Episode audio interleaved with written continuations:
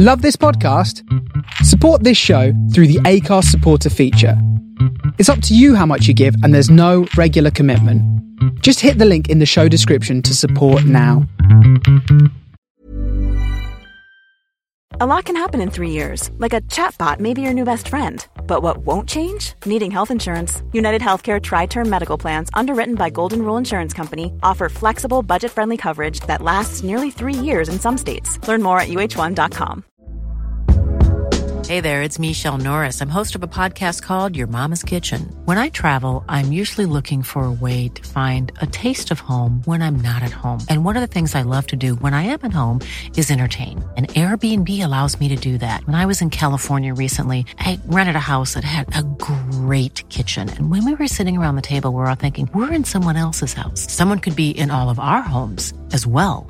If you have a home, but you're not always at home, you have an Airbnb. Your home might be worth more than you think. Find out how much at airbnb.com/slash host. It's that time of the year. Your vacation is coming up. You can already hear the beach waves, feel the warm breeze, relax, and think about work. You really, really want it all to work out while you're away. Monday.com gives you and the team that peace of mind. When all work is on one platform and everyone's in sync, things just flow wherever you are. Tap the banner to go to Monday.com.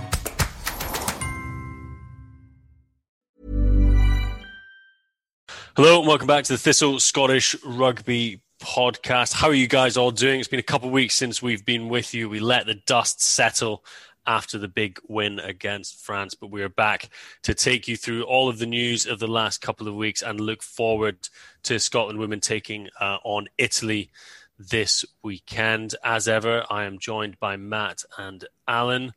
Matt, how are you doing, pal? Yeah, not too bad. Nice to be back. Um, looking forward to the.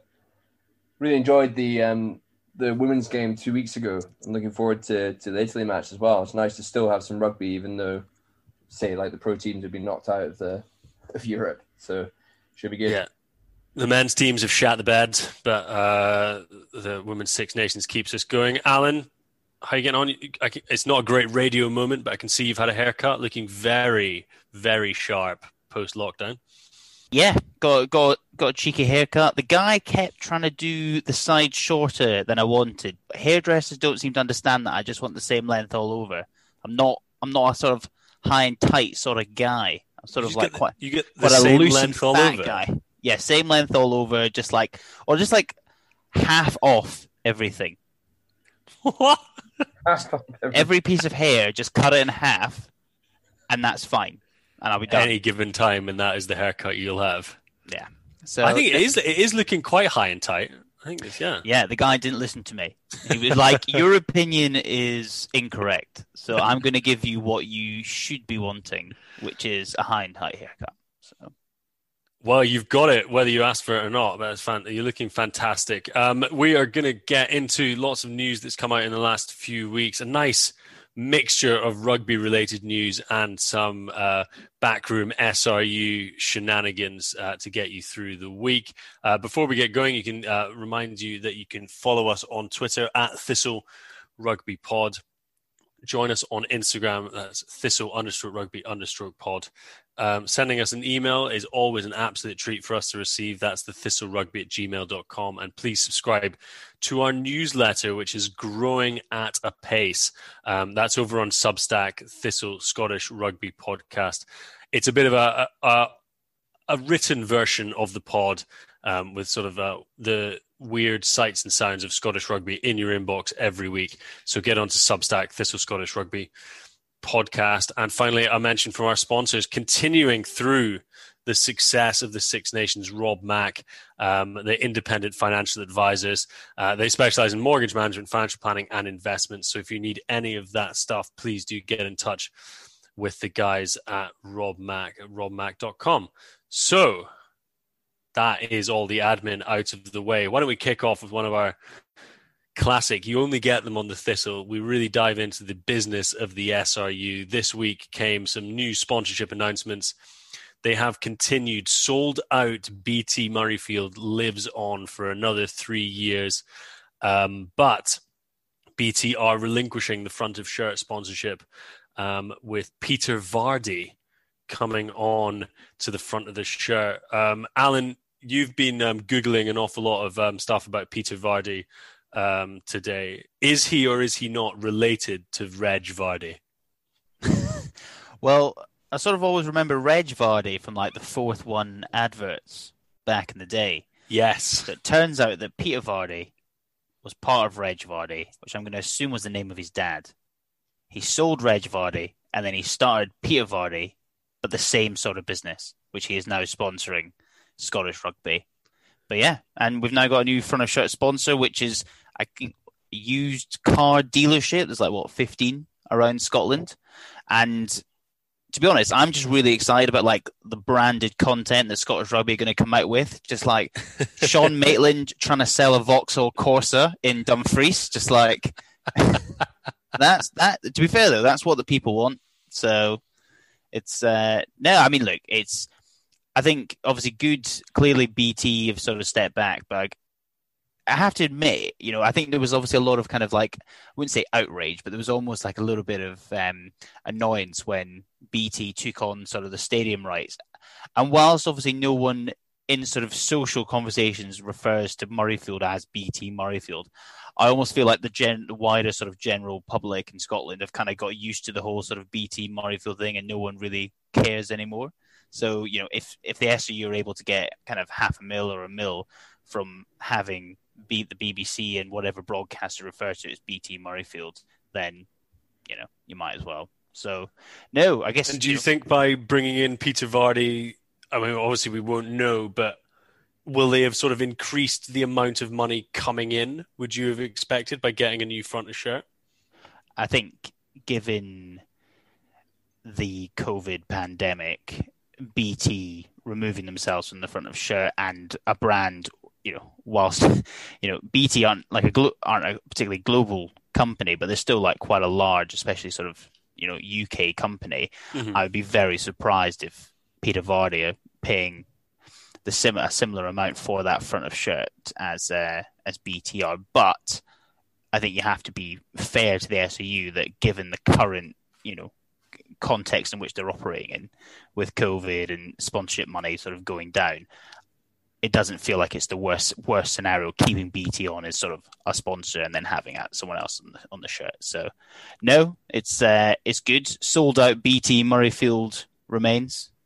I'm still convinced that Duhan van and I, w- I someone needs to prove me wrong on this.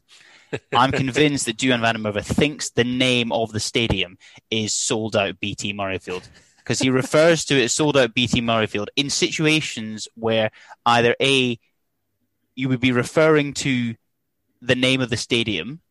You know, it's not like he's referring to like the fact it's sold out. It's you know, it's Yeah. or if it is a joke, he, he needs to at least give a smile of some some form. He's not making a joke. He he's not got that in his locker. Because I know what you mean. When he sort of refers to, he'd say things like, "Yeah, we've had a good training session on sold out BT Murrayfield," but ultimately, keeping BT on makes the the comms department's life a lot easier because that that's that well worn Well- script is just exactly the same. That's locked in now. well-oiled machine.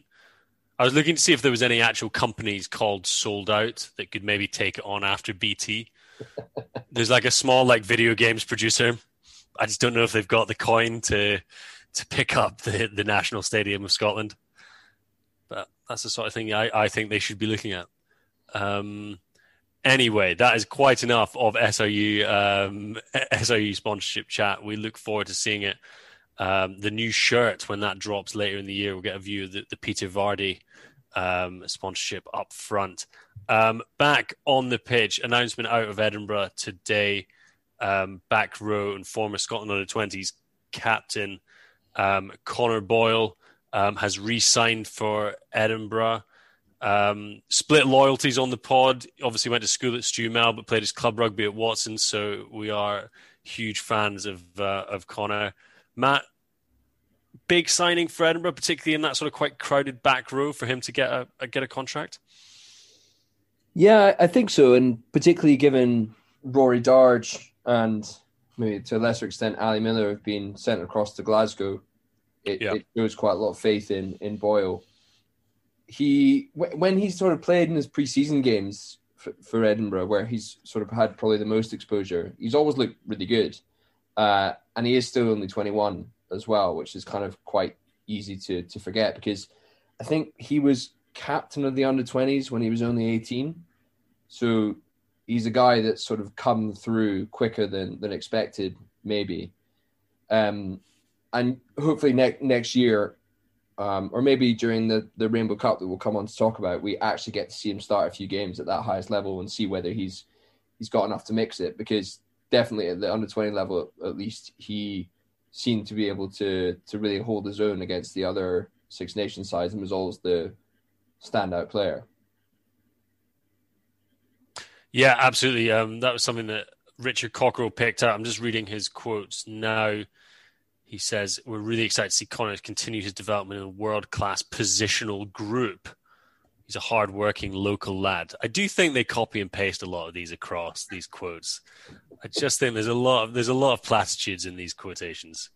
I wonder, I mean, now that Bradbury, like, not that the game against Racing was a particularly great, great outing, but potentially that looks like they might be trying to move Bradbury into into the second row. Yeah. It feels like Connor Boyle and Luke Crosbie now will be the two people that are sort of deputizing for Ritchie and Watson Hmm. when uh, when they're away. Yeah, absolutely. Just reading a little bit more of this press release, he is um, currently studying towards a degree in international business management. So he's hot on the heels of Nathan Bombrys. You can see him taking that international um, business role at the SRU in a few years' time after his career. That's just the SRU pipeline all the way through. Um, but the oh, while we're ahead. sort of tangentially talking about Edinburgh, it's I know we sort of never had a podcast post that Edinburgh Racing game, oh, yeah. but there was sort of this narrative sort of post that match that this like Racing pack or the Racing team in general were like this sort of like group of you know like the Harlem Glo- Globetrotters of rugby, and the, the, the pack was like an, a group of absolute kind of savage monsters. And I almost I was sort of having a look back this week at the team, and the sort of Racing pack. It's it's sort of I think actually when you look at it, you strip away Racing, you strip away those backs.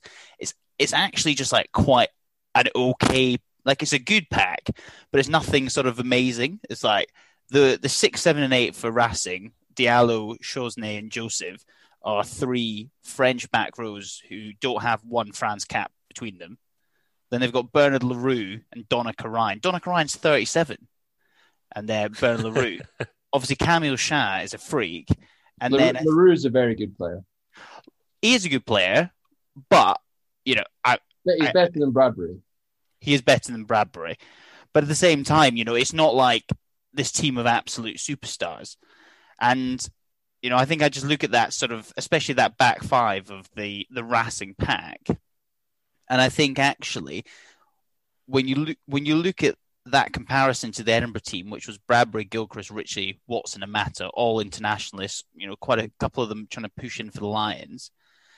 You look at the score, you know, 56 3.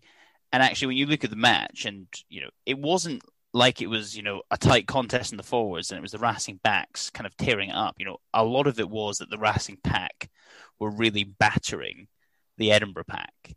And a lot of people like, you know, Cherry and Schoeman were getting actually pretty schooled. It's Yeah. actually just a bit dis- disappointing when I think you look at it in terms of how easily dominated they were by a pack that I don't think is actually that far ahead of them on paper. I've actually always thought that with Racing, because when you looked at the Champions Cup final last year, when you compared them to Exeter, particularly in the in the pack, I, I agree. I think people like Donnacha Ryan, you look at it and go, well, you know, Munster didn't want to keep him, Ireland didn't want to keep him in the country. They- There does seem to be something about them where the the, the sum of the the, the sum of the parts is, or they're stronger than the sum of the parts. Um, but uh, the, the other thing I found interesting about the match was afterwards, and Cockerill's done this a bit recently. He hasn't even seemed angry about a bad performance.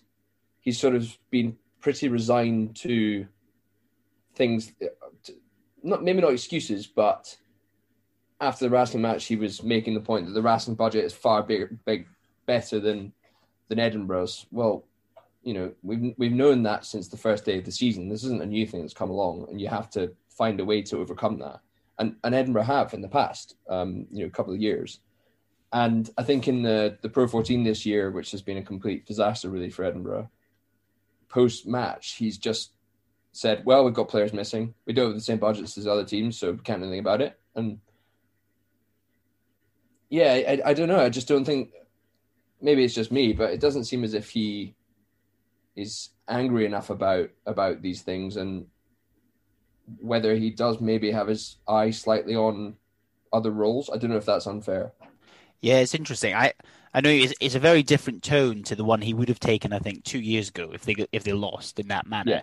And I don't know whether it's he is just like checked out and he's just looking for the, the next gig, or whether actually, you know, maybe he's just sensed something within the group that you know ultimately, given everything that's happened over the last twelve months, and given you know the fact that the the team has been sort of decimated by kind of the requirements of the national team. It's just probably not the right place to do it. It'd be interesting to see how they sort of come back with the Rainbow Cup. And I think I don't know, it's difficult to sort of assess it. I think at the same time I think Edinburgh and Glasgow have been poorer than they should have been this season. Yeah.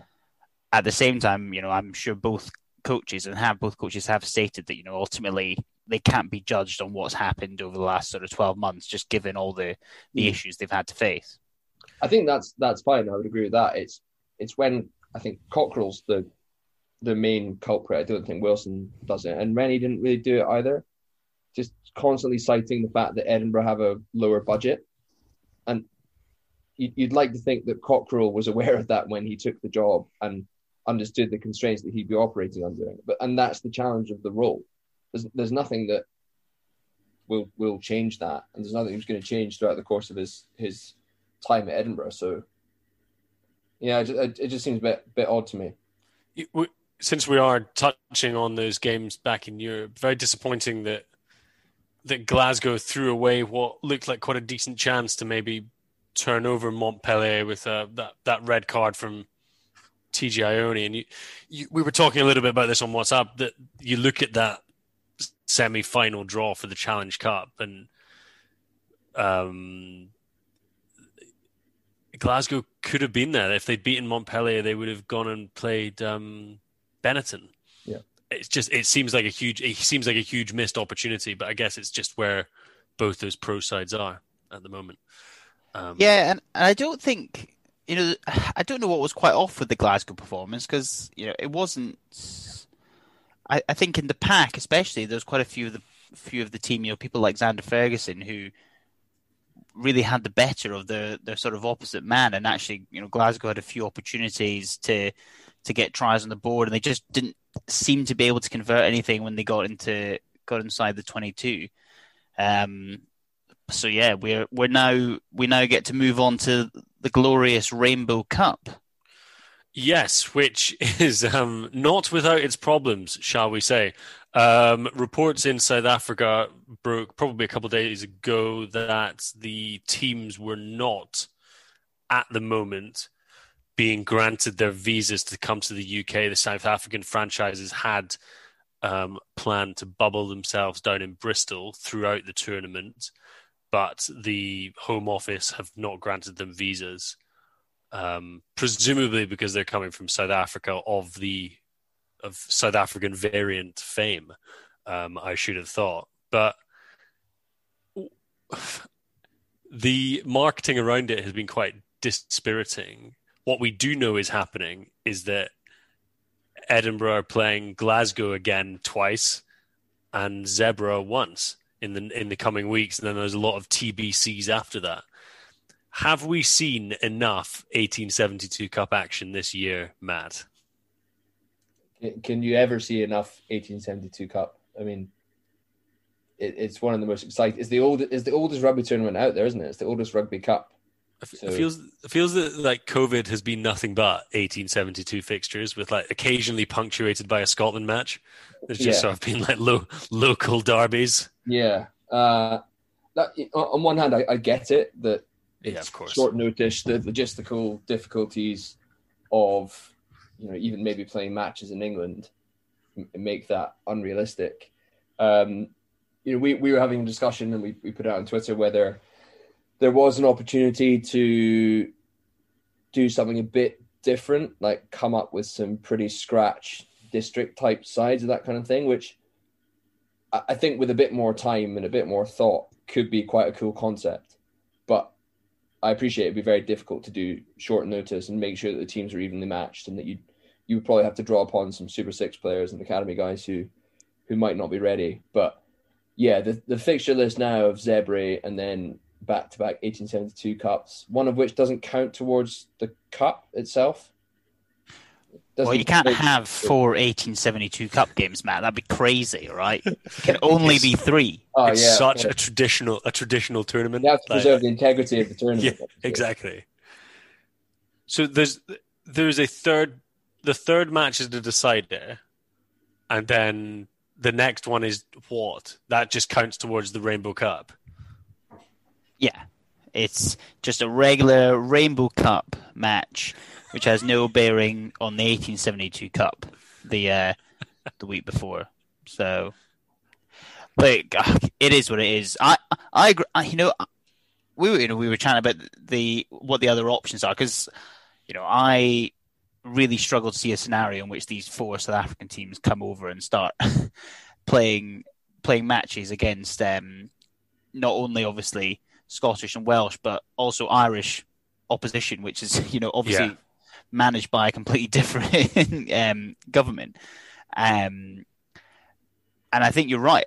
How difficult, you know, sh- should it be that difficult to set up some form of kind of like inter Scotland, inter district tournament? You know, ultimately the SRU A manages all the players within Scotland, and also, you know, ultimately, I'm sure a lot of these Super Six and under 20s players would be absolutely chomping at the bit Yeah. to get experience at that level. And whilst obviously, you, I don't think you want to put under 20s or Super Six players into an environment where they're playing against all, you know, pros or playing against sort of an Ulster, but ultimately in an environment where it's it's this kind of mix between your kind of seasoned pros and Mm. kind of more youngsters coming through. It feels like quite a good and good environment, and I I genuinely do think within Scotland, especially because there hasn't been any Premiership or National League or Super Six rugby for the last twelve months, I really do think there'd be quite a big kind of desire desire for it. It's it's maybe more of like a COVID testing issue. I think that's the, the issue because uh, Glasgow have played the like maybe Glasgow A side, B side have played the under twenties before as part of the under twenties preparation for for a, a world championship or whatnot. So I think from a from a welfare perspective, it's actually it's probably okay to have those eighteen to twenty year olds playing within Yeah. maybe maybe front row is a bit different. I guess the I guess the other big thing is it's a money thing, isn't it? You're not going to be able to sell the rights to an inter-district championship to that many people. They've got nothing else. but Sell yeah, it to Super Sport in South Africa. Be like, look, guys, Yeah. this is what we can give you as a replacement product. should we set, should the Thistle set up its own like streaming service? We'll take on the inter-district championships. I think we should just what one of us with an iPhone, just Yeah. like streaming live onto our Twitter account. I think we could make a better website than Premier Sports. The the website looks like it's designed by a sort of fifteen year old at a school project. Agreed.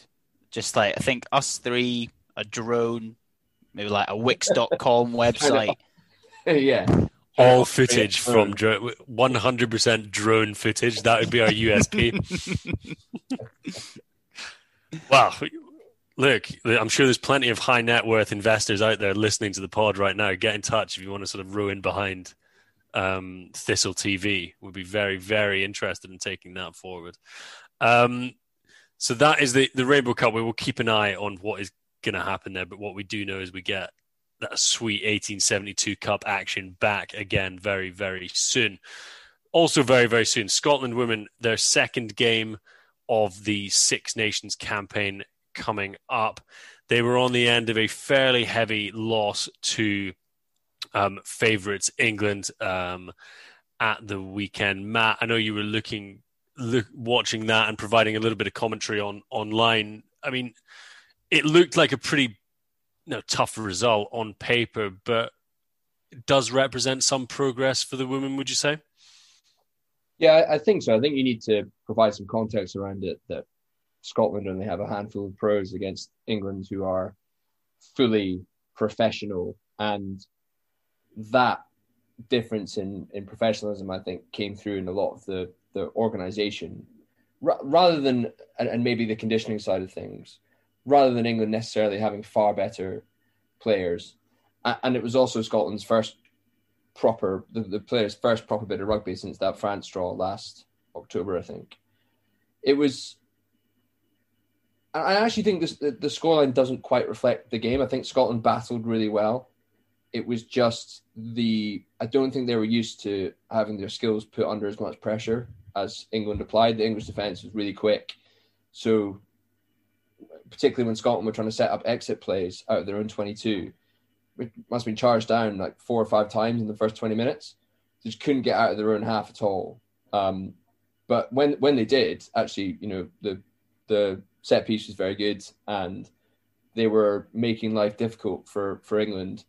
It was it was just as I say the skills under pressure and a bit of maybe the kicking as well was kind of kind of the difference. And, and when England get front foot ball with the players they have, I think it's difficult for anyone to stop them really.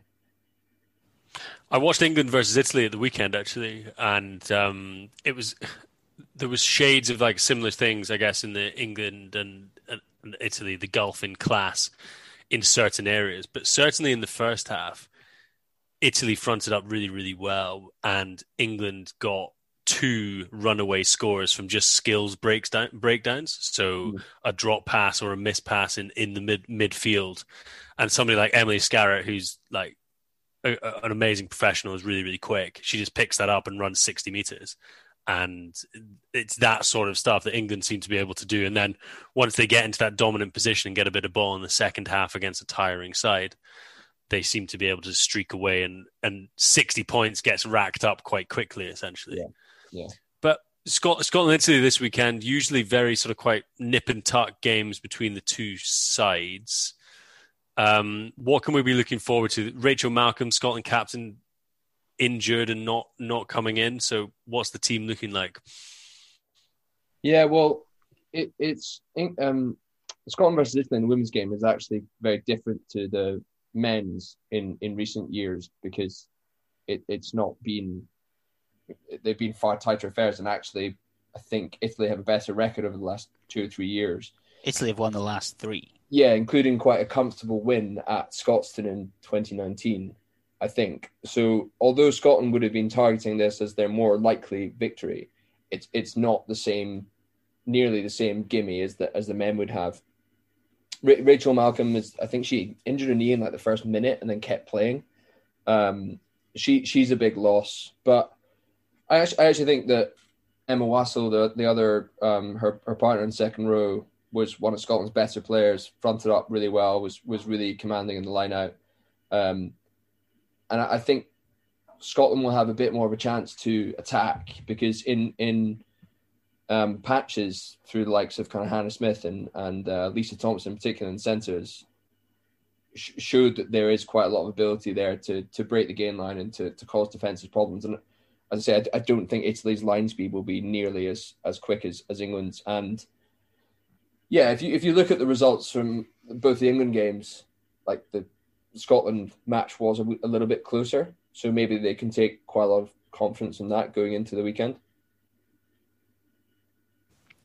Absolutely, and that's it. That is at Scotstoun um, this Saturday. I believe it's being shown on the red button of iPlayer um, because they couldn't replace Cash in the Attic. Sadly, a real shame that they didn't manage to get that scheduling sorted.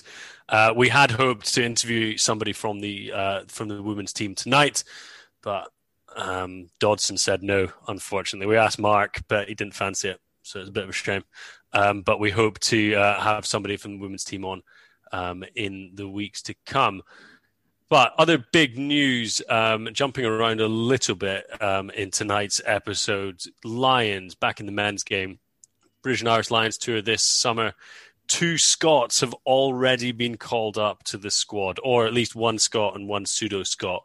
Uh, Gregor Townsend and uh, Steve Tandy were announced uh, this week as Warren Gatland's um, uh, as members of Warren Gatland's co- coaching team. Um, Alan, how good could that be for Scotland's representation on the tour? Probably not going to have a massive impact. I think the general consensus seems to be that Gatland, even in up till sort of like you know up to the before the Six Nations, probably had his squad sort of, you know, 80, 85 percent of the way there, and ultimately, I think where Tandy and Townsend specifically are really going to have influence are probably around the sort of edges or on those sort of key 50-50 decisions. And I think one of the interesting things we have seen is Chris Harris's odds of going on the Lions tour have dropped from about what appears to be sort of 10 to 1 at the end of the Six Nations. I actually put a fiver on him at about 6 to 1. And it looks like he's gone down till about 2 to 1. And I think, you know, obviously I'm sure a bit of that's just people putting on money, but I, I wonder whether, given just, you know, how, you know, lauded he's been for his sort of defensive capabilities, but also kind of what he's been able to do in attack for Scotland, and just the fact that clearly Tooney and Tandy are both massive fans of him. Feels like that's the sort of you know sort of area where. When you're ready to pop the question, the last thing you want to do is second guess the ring. At BlueNile.com, you can design a one of a kind ring with the ease and convenience of shopping online. Choose your diamond and setting. When you find the one, you'll get it delivered right to your door. Go to Bluenile.com and use promo code LISTEN to get $50 off your purchase of $500 or more. That's code LISTEN at Bluenile.com for $50 off your purchase. Bluenile.com code LISTEN. Planning for your next trip?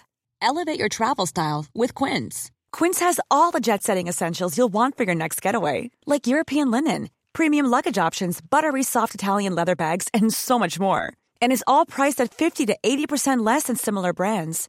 Plus, Quince only works with factories that use safe and ethical manufacturing practices.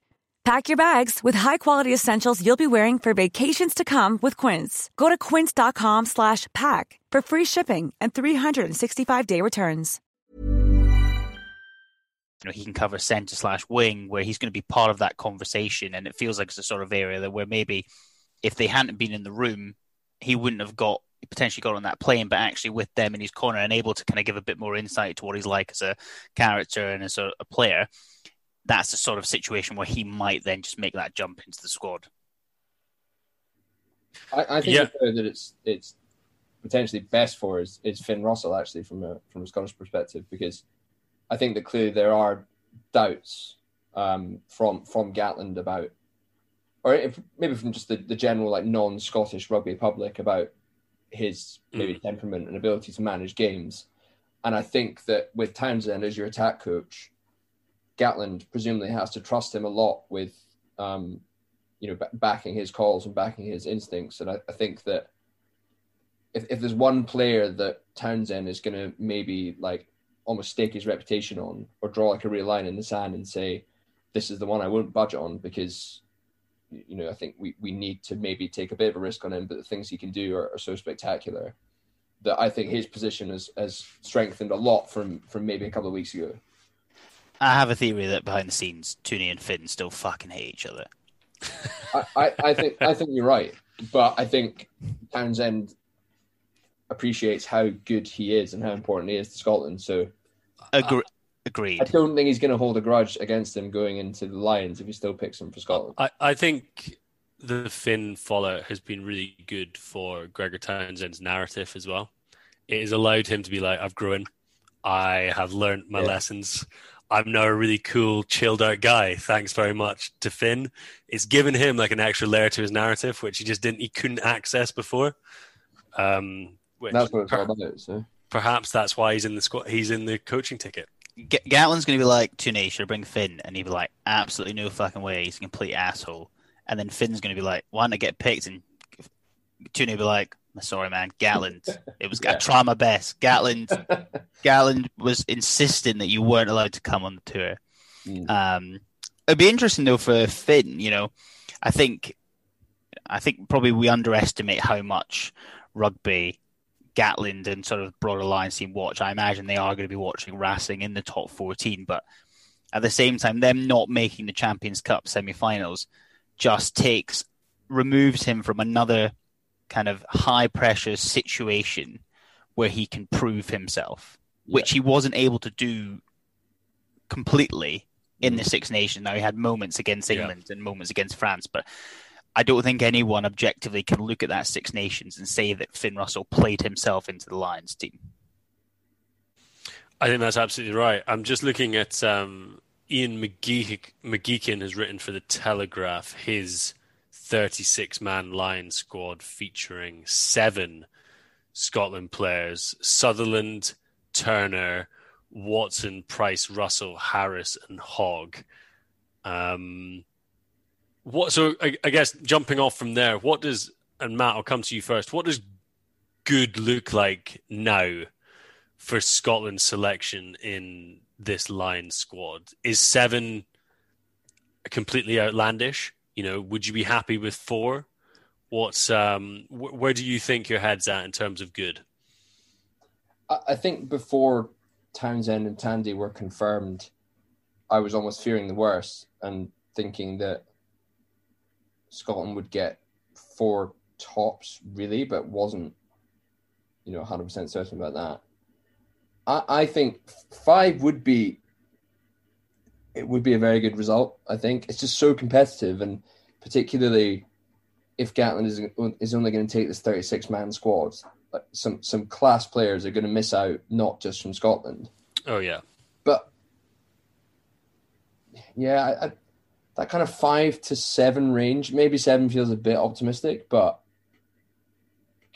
could could be quite a sort of realistic outcome. I have to say, all respect to Geach, I do think George Turner is quite a punchy shout in there. Yeah, I don't get that. One. yeah, the the other six, I think Sutherland, Watson, Price, Russell, Harris, and Hogg. I was looking at the odds. I think Price's odds are actually pretty pretty short, but but sort of all of the scrum halves who started for their country are. It's almost like they're because there isn't a standout performer. I think yeah. Conor Murray's the shortest odds, sort of almost by default. And and I, it's interesting, you know, one of our sort of mutual friends sort of called us out and said that we focus too much on the Scottish negatives and focus too much on the positives of other players. And I think Price is probably a good example of this, where I, and you know, it's it's ultimately a fact of the fact we, spend a lot more time analysing the Scottish players, but in my head, all I can really remember of Price's Six Nations is the moments where he made mistakes, whether it's a Toji charge down or that kick in that Wales game. Whereas you compare to sort of Conor Murray, and I just sort of focused around that England match where he had such a great game, and sort of forget that actually earlier in the tournament he was you know, essentially dropped right for Gibson yeah. Park, and you know I think Price is actually an interesting one. Where actually the since the Six Nations, the more I thought about it, I actually think he's probably got a, a better chance than I than I originally thought. I think he potentially can bring something kind of quite good to that to that team that's a bit different from from the other scrum halves. And I, I do think you know there's no there's no other scrum half in in the home nations that's markedly better than them. And I, I think you know, we, we all think agree that Ben Youngs isn't a better player than Ali Price. Not at the moment. And um, it's he. I, I think Ali Price is one that I think you know potentially has a more likely chance of going than Finn Russell. You know, I, I almost feel like the narrative is going a little bit against Finn at the moment, especially now that he's just not been able to compete in these Champions Cup matches. Mm. I suppose the benefit of that, the only the the Champions Cup's an interesting one, but I suppose Johnny Sexton's the only person sort of left competing with Finn in that. Yeah, and he went. He got injured and went off after 20 minutes of the of the quarter, just sort of showing how frail he is. yeah, and then annoyingly, Byrne came on, and this is the thing. And was class. we've discussed as you know, is Byrne for Leinster is unbelievable.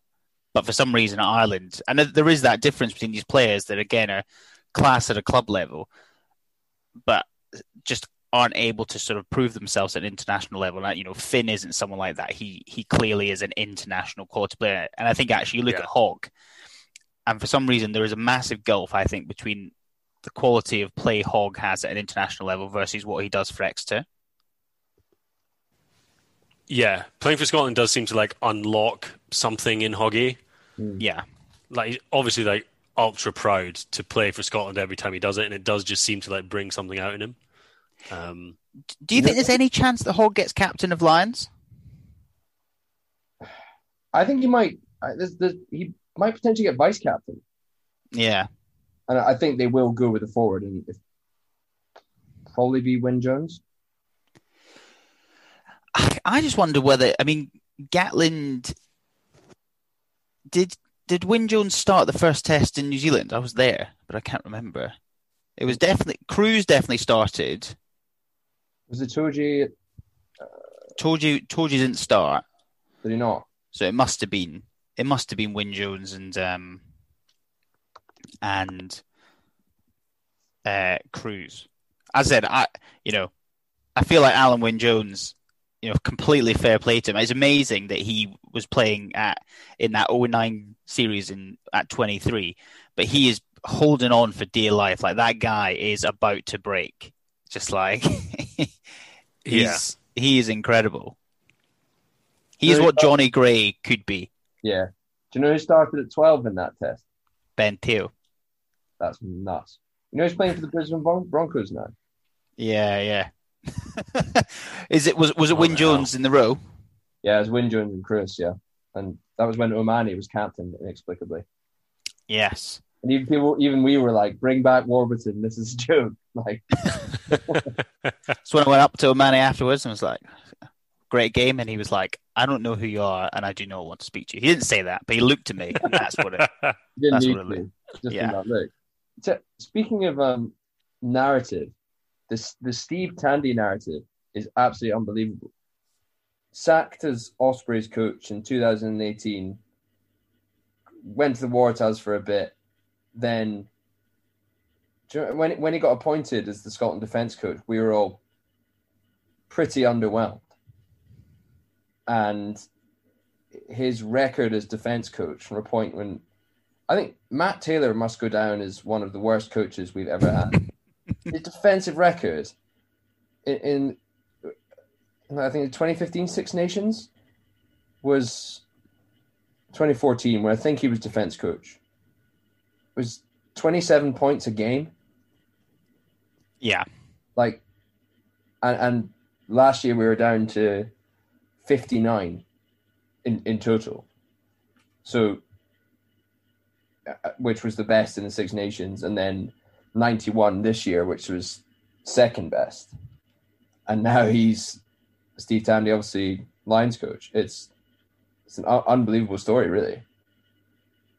Yeah. I, to be fair, I I couldn't really I really know too much about him. The fact he was made head coach of the Ospreys at 32, Mm.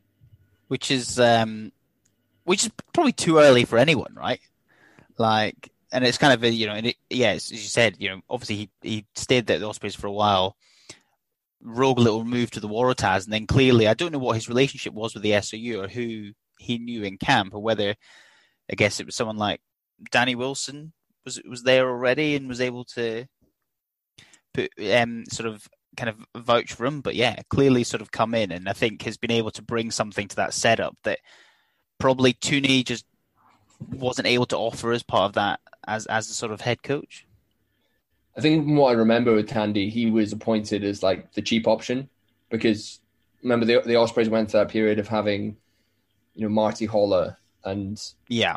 People like that. then I, I don't know who was funding that, but they clearly pulled out, and they were like, "Let's get this 32 year old in um, on the cheap."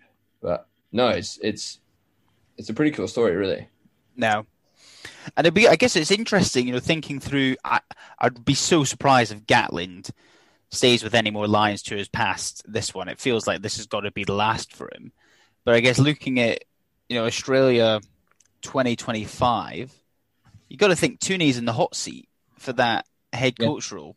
You know, I mean, as long as he's still with Scotland, I guess, you know, potentially post 2023 World Cup, if he, if they don't get out of the group, which is a massive possibility, he might not stay with Scotland. But probably him or Andy Farrell are the two main people up for it. Um, You would have thought so. do you want to do, do a quiz, or we got we got anything anything else, Dave, on the on the agenda? Uh, my, uh, my, I don't know if you guys re- realize my internet cut out for about three minutes there. But if you guys were just chatting, that's absolutely. I came back in, and you were just happily talking about Steve I Tandy, did- and I was I like, did "This is cool." that, but we we just kept going, so I think it's fine. Oh, that's cool. Um, yeah, I mean, it's been a little bit of a rambling episode so far, so I reckon we just end on a end on a quick quiz and then get it out there. Sounds good. Say quick, mate. I've got like 12, 12 questions here. Okay. Nice. Um, right, I'll do a wee link from Lions. I can tidy it up. Um, well, the squad is announced on the 6th of May, so there's going to be plenty of Lions chat um, until then. Um, if you do hate, hate yourself, go onto Twitter and post your Lions squad or proposed Lions 15, and just lots of people that you don't know will shout at you and tell you that you're wrong. So, always happy to see that sort of stuff happening online. But, Alan, you're going to see us out tonight with a quiz. Yes, we are. So I've taken inspiration from another podcast and gone for a nicknames quiz. Okay. So I've got 15 nicknames of, Sco- of Scottish rugby players. So I'm going to bash through all 15. Some of them are super, super easy. So you should really get them. There's only actually, I think you should be both aiming for double figures, 100%. But I'm going to go through all of them really quickly and then we'll go, we'll go back through it, okay? So, Right, I mean, the, the first one is like, this is the easiest thing in the world.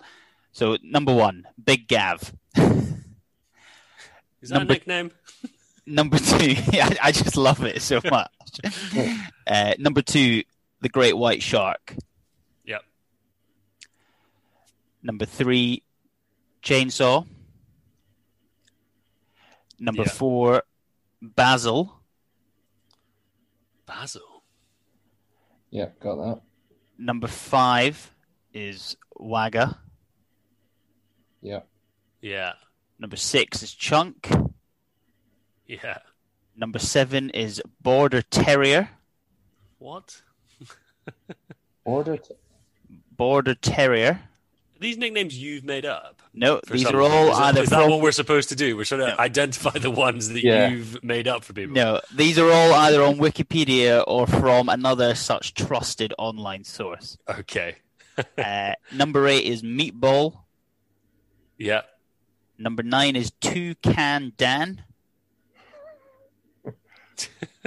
number ten is uh, is Rambo. Number Yeah. eleven is Mossy. Yeah. Number twelve is Fuzzy. yeah. Number thirteen is Old Boy. Old. Old boy. Old Boy. Fourteen is Santa. Oh yes. And 15 is Boom Boom. Boom. boom. Boom, boom. So that's that's your that's your 15 right there. All right. So number one, Big Gav. Assuming you've both got this. Gavin Yeah. Kerr. uh, number two, the Great White Shark. Dave, what you got? Jason White.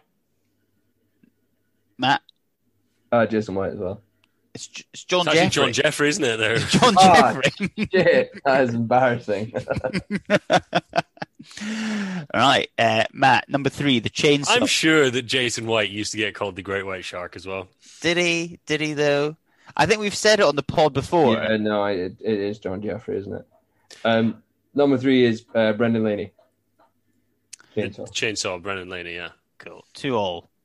Now, Dave Basil. Um, I've got no, I've got absolutely no idea. I temporarily went down a route where I was trying to think of like Basil, famous Basil's, famous Basil Fawlty, and then I tried to think if there was someone that could be like that, but no, I've got no idea on who Basil is. Have you got this? Um, Yeah, it's uh, Bryan Redpath. it is Bryan Redpath. Ah. And then I was I was reading that it's named after Basil Brush. Yes, And then Bryan apparently- Redpath liked the uh, adventures of a certain foxy puppet. Reading it from a Guardian article. and then Well, I was in the right. I was in the right track. Just the wrong famous, you know, fictional Basil. uh, apparently, um, I read somewhere it's either because you know how his obviously has Cam Redpath as one son, then his other son Murray Redpath has just been named in the Scotland under twenties, Hmm. and Yeah. apparently it's either Cam Redpath or Murray Redpath. One, some of his their teammates called him Boom Boom, as Oh. in like the mini version of Basil Brush. Oh. Yeah, we just ruined number fifteen. Oh shit. oh well, I got that as well. Then I did know it. So Cameron I Redpath's didn't, even, called I, Boom I Boom. didn't even have that as an answer, by the way. I had no idea. So Basil Brush had a catchphrase which was "ha ha ha boom boom." Yeah, that's that's pretty well known, isn't it? I don't know. Yeah. I've, ne- I've never watched it. Rob Um, Brydon does a good impression of it in the trip. A- and what? So they call Cameron Redpath Boom Boom. Correct. So that's number fifteen. All right, fair enough. All right. So fourth, we'll do. We'll give you both boom boom then. So it's four three to Matt. Uh, Dave, Wagga. Uh, Nathan Hines. You got that, Matt? Yep. Chunk. Allan Jacobsen. Assuming you have that, Matt. Yeah. Or I'll give you go to you, Matt, on this. Border Terrier. What have you got? I wasn't sure, but is it? I was thinking it was maybe Gary Armstrong.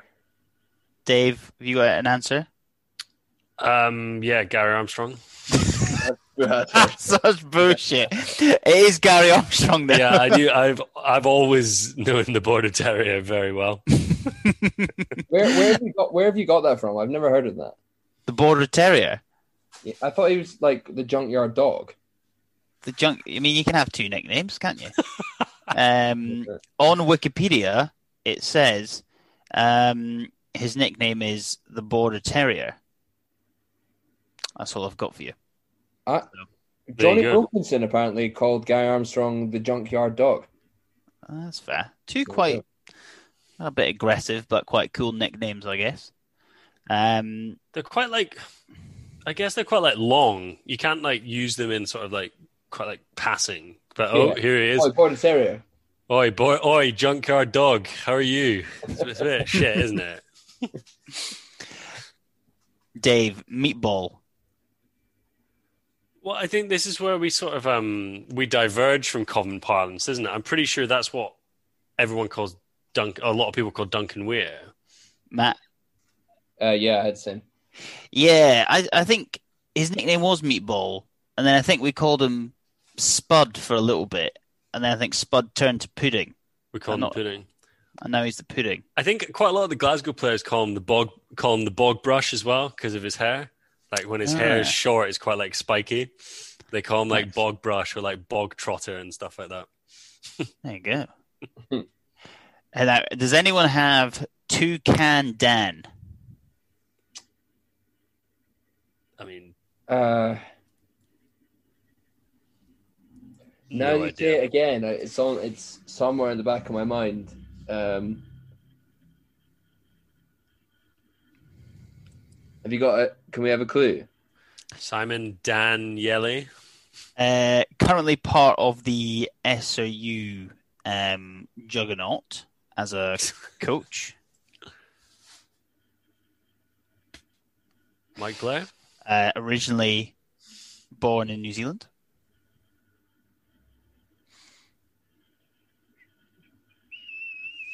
No idea. Played in the centre. Sean Lineen. Sean Lineen is correct. It's uh, I was reading. I found it from um, a a rogue Alistair Reid article in the Times from uh, 2017, where he says Lineen adds that he also couldn't hold his drink, another cardinal sin in rugby. In fairness, this admission is true. It's not for nothing that you end up with the nickname Toucan Dan. I just don't know where you know his name's not Dan, but I guess you know if you can't drink, then that's that's the name you get. So, yeah, Sean Lineen, Toucan Dan, Jose, Fair enough. uh, Rambo, Stuart McInally. Yeah, Mossy, Paterson. Chris Paterson. which is supposedly named after some sort of like cartoon dinosaur. Um, Fuzzy Bear, Chris Fusaro. Oh, God, fuck's sake.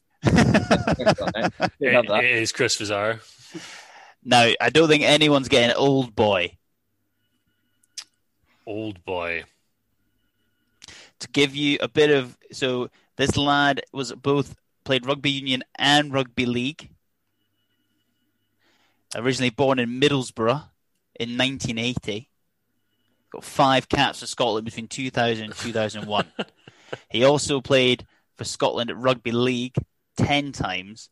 Joseph And no, he played rugby for the Northampton Saints, Warriors, Border Reivers, and then rugby league for Hull, Hull Kingston Rovers and Featherstone Rovers. So that Andy Craig guy. No, Oh fuck. uh, Um, I've got no idea. his um, You've given a lot of clues there. It feels Yeah, like we I know. should know who that. We should know who that is. his last name is a type of iron. A type of iron. Well, like a, a type of metal. Yeah, No idea. Don't Who know. is it? John Steele. John Steele. I I honestly could I very I could not pick John Steele out of a lineup. No way. I mean, that's I, I the thing is, I don't think most people could, but you know, fair play to him. You know, rugby union and rugby league. Yeah, it's an impressive. He must be an impressive athlete. John Steele rugby. I'm looking him up now. and then Doesn't, la- doesn't even have a photo on his Wikipedia page. That's not helpful to me. and the last one, Dave. I'll go to you first. Santa. It's that bloke that you guys know from um, Stu Mel. Um, I Phil- claim no. I claim no familiarity. And with I've Phil- him. never, I've never, I've met him. I don't Oh, know really? any, if any stories anyone's ever told. yeah, and Phil Godman told us some terrible stories about him. Um, Craig Smith. The- Yeah, Craig Smith, Yes. Santa. What's the the story for public consumption? Is what was the team sheet that he was put down as Santa format? It was a it was a Stu Miles second fifteen game, and Craig Craig Smith when he was at Edinburgh would come and coach the scrum and stuff at Stu Mel. um, and maybe he, might have been in the draft with Stu Mel. I can't remember, so he Mm. occasionally played for the first. Um, but the second fifteen had this crunch game against I can't remember who, but if they didn't win, they'd be relegated from the top reserve league. So they decided to to roll out Craig Smith at number eight, but um, to to sort of steer off any people looking and seeing the, the name on the team sheet and, and recognizing it, they just wrote Santa on the team sheet at number eight that they gave to the referee.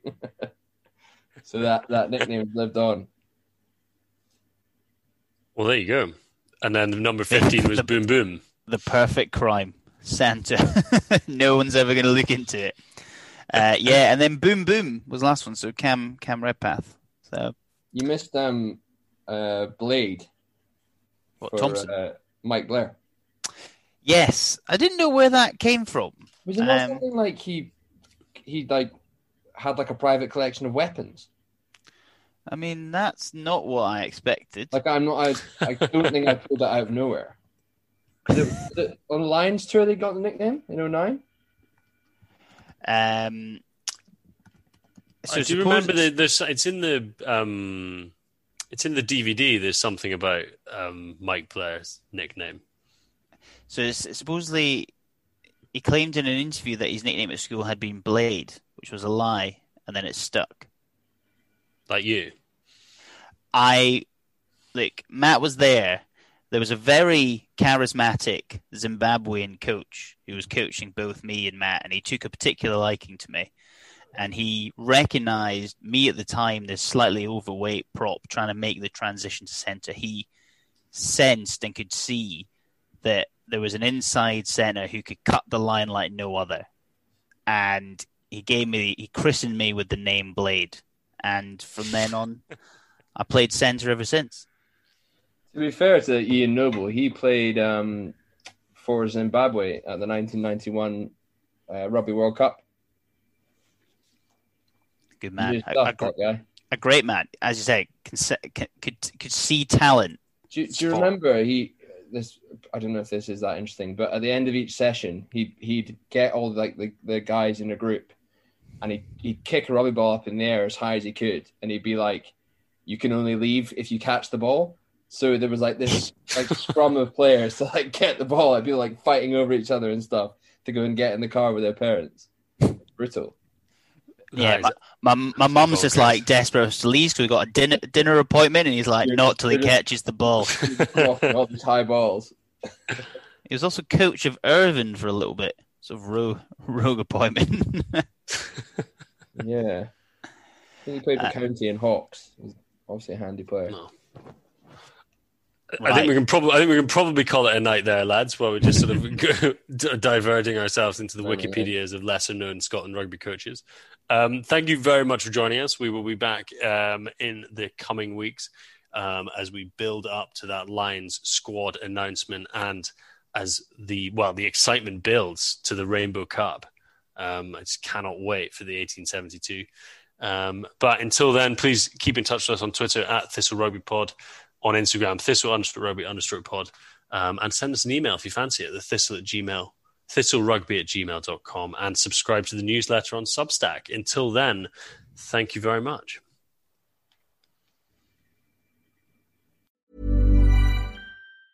Hey, it's Danny Pellegrino from Everything Iconic. Ready to upgrade your style game without blowing your budget? Check out Quince. They've got all the good stuff shirts and polos, activewear, and fine leather goods, all at 50 to 80% less than other high end brands. And the best part? They're all about safe, ethical, and responsible manufacturing. Get that luxury vibe without the luxury price tag. Hit up quince.com slash upgrade for free shipping and 365 day returns on your next order. That's quince.com slash upgrade. Hey, it's Paige DeSorbo from Giggly Squad. High quality fashion without the price tag. Say hello to Quince. I'm snagging high-end essentials like cozy cashmere sweaters, sleek leather jackets, fine jewelry, and so much more. With Quince being 50 to 80% less than similar brands. And they partner with factories that prioritize safe, ethical, and responsible manufacturing. I love that. Luxury quality within reach. Go to quince.com slash style to get free shipping and 365 day returns on your next order. Quince.com slash style. When you make decisions for your company, you look for the no brainers. And if you have a lot of mailing to do, stamps.com is the ultimate no brainer. It streamlines your processes to make your business more efficient, which makes you less busy. Mail checks, invoices, legal documents, and everything you need to keep your business running with stamps.com. Seamlessly connect with every major marketplace and shopping cart. Schedule package pickups and see your cheapest and fastest shipping options from different carriers with rates up to 89% off USPS and UPS rates. And with the stamps.com mobile app, you can take care of mailing and shipping wherever you are. Make the same no-brainer decision as over 1 million other businesses with stamps.com. Sign up with code program for a 4-week trial plus free postage and a free digital scale. No long-term commitments or contracts. That's stamps.com. Code program.